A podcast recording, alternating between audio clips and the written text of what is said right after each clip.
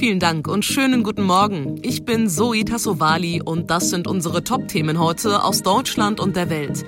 G7-Gipfel in Elmau geht zu Ende. EU-Länder stimmen über Verbrenner aus und Emissionshandel ab. Und BGH beschäftigt sich mit Reiserücktrittsanspruch bei Pauschalreisen. Endspurt beim G7-Gipfel auf Schloss Elmau in Bayern. Heute ist der letzte Tag dort. Mindestens indirekt wird es wieder um den Ukraine-Krieg gehen. Wegen der durch Russland blockierten ukrainischen Häfen droht eine Ernährungskrise, vor allem in Ostafrika. Die Ukraine ist einer der wichtigsten Weizenproduzenten der Welt. Russland blockiert aber weiterhin, dass Millionen Tonnen Getreide in andere Länder transportiert werden können, wo es überlebenswichtig ist. Die Folge: Hungersnöte weltweit verschlimmern sich. Die G7-Staaten werden heute wohl zusätzliche finanzielle Hilfen zusagen, um eine drohende Ernährungskrise aufgrund des russischen Angriffskriegs gegen die Ukraine zu verhindern oder abzumildern. Gegen Mittag will Kanzler Scholz eine Abschlusserklärung halten. Der Gipfelmarathon geht aber weiter. Schon heute brechen die ersten Staats- und Regierungschefs nach Spanien auf, um am NATO-Treffen teilzunehmen. David Riemer, Elmau. Russlands Krieg gegen die Ukraine, die schwierige Lage der Weltwirtschaft oder die Klimakrise. Der G7-Gipfel auf Schloss Elmau in Bayern ist vollgepackt mit sehr ernsten politischen Themen. Aber wie ist so ein hochprominenter besetzter Gipfel eigentlich, wenn man mittendrin steckt? Ursula Winkler, du bist seit Tagen vor Ort. Wie ist denn überhaupt so die Stimmung? Wenn man mit den Anwohnern hier spricht, also da sind die meisten heilfroh, wenn der Zirkus hier endlich wieder vorbei ist. Normalerweise ist die Region hier ja eine Landidylle wie gemalt. Kuhglocken, Vogelgezwitscher, Bergpanorama, ein paar Wanderer oder Gleitschirmflieger vielleicht. Aber aktuell lärmen hier von früh bis spät Hubschrauber. Vielleicht hört man diesen auch ganz gut. Überall sind Polizeikontrollen, die teils für Staus sorgen. Die Leute kommen nur mit Hindernissen nach Hause. Viele Geschäfte sind zu. Ja, und die Hotelbetreiber sagen, hier ist sowieso um diese Jahreszeit alles ausgebucht, auch ohne hunderte Journalisten aus aller Welt. Sie mussten Stammgästen absagen. Und das nach 2 Corona-Jahren. Du hast schon gesagt, viele Polizeikontrollen. Es gibt insgesamt ein riesiges Aufgebot. 18.000 Polizisten sind ja im Einsatz für die Sicherheit. Habt ihr Angst vor Ort, dass was passieren könnte? Oder wie krass wirst du eigentlich gefilzt, du persönlich, um von dort zu berichten? Also erstmal haben uns die Sicherheitsbehörden natürlich schon vor dem Gipfel ordentlich durchleuchtet. Wenn meine Weste nicht so weiß wäre, dann hätte die Anmeldung schon mal gar nicht geklappt. Aber auch der tägliche Weg zur Arbeit ist ein kleiner Hindernislauf. Erstmal täglich ein frischer negativer Corona-Test. Nur mit dem darf man dann in den Sicherheitsbereich. Und das ist dann quasi wie am Flughafen. Also Taschen werden durchleuchtet, Gürtel ausziehen, technische Geräte auspacken. Das wird hier auch extrem ernst genommen. Angst vor Angriffen habe ich deswegen persönlich überhaupt nicht. Hier stehen auch wirklich alle paar Meter Dutzende Polizisten, schwer bewaffnet. Da habe ich eher Angst, mich doch irgendwie mit Corona anzustecken, trotz Tests und Maskenpflicht. Was gibt's denn sonst so für Gossip rund um den G7-Gipfel? Ja, hier geht es politisch ja viel um den Ukraine-Krieg. Ganz klarer Buhmann ist hier Russlands Präsident Putin. Direkt schon zum Auftakt bei der Begrüßung haben die Teilnehmer sich erstmal ein bisschen über ihn lustig gemacht und fast schon abgelästert. Der britische Regierungschef Johnson wollte nämlich wissen, ob er bei der Hitze denn auch das Jackett mal ablegen kann und fügte hinzu, wir müssen zeigen, dass wir härter sind als Putin. Kanadas Premier Trudeau konterte, ja, Reiten mit nacktem Oberkörper, das müsse man machen. Wir kennen ja alle die kernigen Männerfotos, die Putin so gerne von sich verbreitet. Also halbnackt reiten und so. Das finden die anderen hier nicht sonderlich staatsmännisch. Danke für diesen Einblick hinter die Kulissen, Ursula Winkler. Die EU-Umweltminister stimmen heute über mehrere wichtige EU-Klimagesetze ab. Konkret geht es zum Beispiel um die Zukunft von Verbrennerautos. In der Bundesregierung gibt es Streit über die deutsche Haltung dazu. FDP-Finanzminister Lindner ist gegen Verbotspläne, Umweltministerin Lemke dafür. Das Verbrenner-Aus in der EU kann nur kommen, wenn sich die EU-Staaten und das EU-Parlament darauf einigen. Die EU-Abgeordneten haben sich schon klar dafür ausgesprochen, dass in der EU ab 2035 de facto keine Neuwagen mehr mit Verbrennermotor verkauft werden dürfen. Jetzt kommt es auf die EU-Staaten an. Auf die Frage, wie sich Deutschland bei der Abstimmung verhalten wird, antwortete Wirtschaftsminister Habeck gestern erst: Europa ist ja eine lebende Kompromissmaschine und an der arbeiten wir mit. Was das jetzt genau bedeutet, werden wir im Laufe des Tages erfahren. Saga Sade, Brüssel. Wer eine Reise nicht antreten kann, storniert frühzeitig und zahlt normalerweise Gebühren. Aber was ist, wenn eine Pandemie wütet und die Grenzen dicht sind? Vor dem Bundesgerichtshof geht es heute darum, ob Urlauber bei einer Pauschalreise in diesem Fall den vollen Preis zurückbekommen. Timo Müller, worum geht es genau in diesem Fall? Es geht konkret um eine Japan-Reise, die für April 2020 geplant war. Das war also zu einer Zeit, in der die Corona-Maßnahmen weltweit verschärft wurden. Das Virus breitete sich ja immer weiter aus. Das wurde dem Mann also ein bisschen zu heiß. Er hat einen Monat vorher seine Reise storniert und musste natürlich auch dafür bezahlen.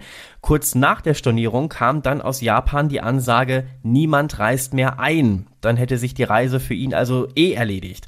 Und ich denke, gerade zu Beginn der Corona-Pandemie ist sowas oder so Ähnliches ja sehr vielen Urlaubern passiert. Wie ist denn die Gesetzeslage dazu?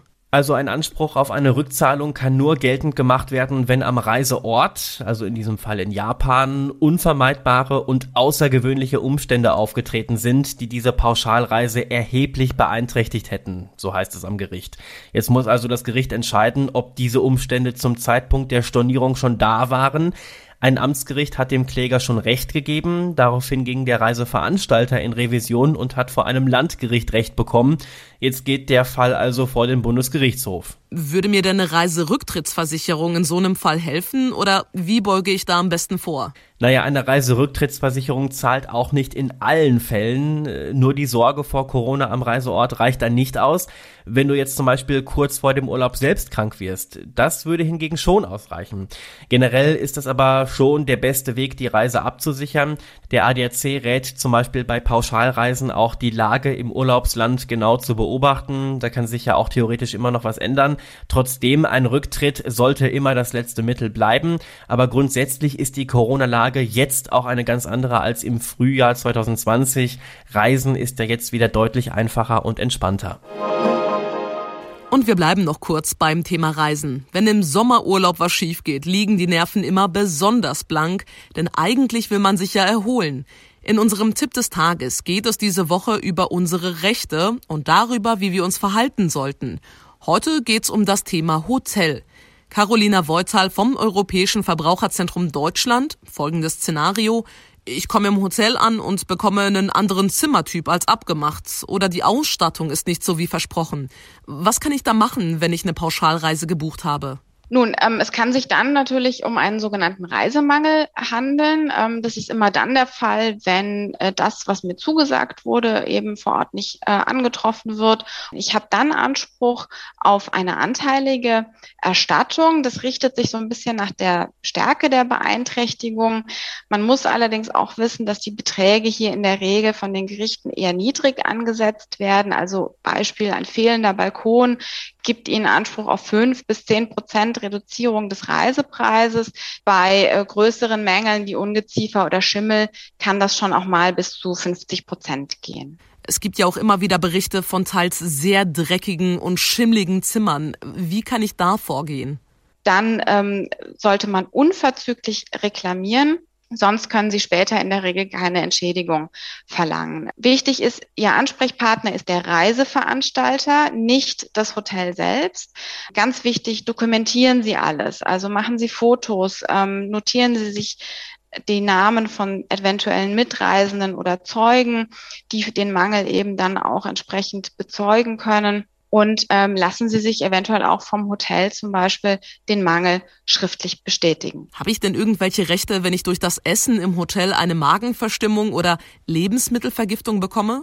Da muss man sagen, ist es so, dass grundsätzlich natürlich auch bei solchen Dingen das Ganze einen Reisemangel darstellen kann. Allerdings muss man als Reisender wissen, dass man verpflichtet wäre, dann zum Beispiel im Falle eines Rechtsstreits auch nachzuweisen, dass es hier einen Zusammenhang gibt zwischen dem Essen, das man im Hotel zu sich genommen hat, und dieser Erkrankung. Dann können Sie natürlich entsprechend eine Reisepreisminderung geltend machen, aber zum Beispiel auch mehr Kosten, falls Sie zum Arzt müssen oder sogar die Reise außerplanmäßig vorzeitig abbrechen müssen. Vom Politiker zum Moderator. Ex-Verteidigungsminister Karl-Theodor zu Guttenberg steht jetzt beim Fernsehkonzern RTL unter Vertrag. Er soll als Moderator durch Streaming-Dokus führen, berichtet RTL Deutschland. Frage an Benedikt Meiser. Es war ja lange sehr ruhig um den ehemaligen Verteidigungsminister. Was hat er gemacht und wie kam es denn jetzt zu diesem Moderatorenjob? Zu Guttenberg hat nach dem ganzen Trubel um seine Person 2011 seinen Lebensmittelpunkt in die USA verlegt. Dort hat er unter anderem als Unternehmensberater gearbeitet, vor allem aber hat er sich mit seiner neuen Doktorarbeit beschäftigt. 2018 hat er die dann wohl auch eingereicht an einer britischen Uni. Nun wagt er wieder den Schritt in die Öffentlichkeit. Wer jetzt auf wen zugegangen ist, das ist unbekannt. RTL hat zudem noch nicht viel zum Inhalt der Sendung verraten, nur so viel.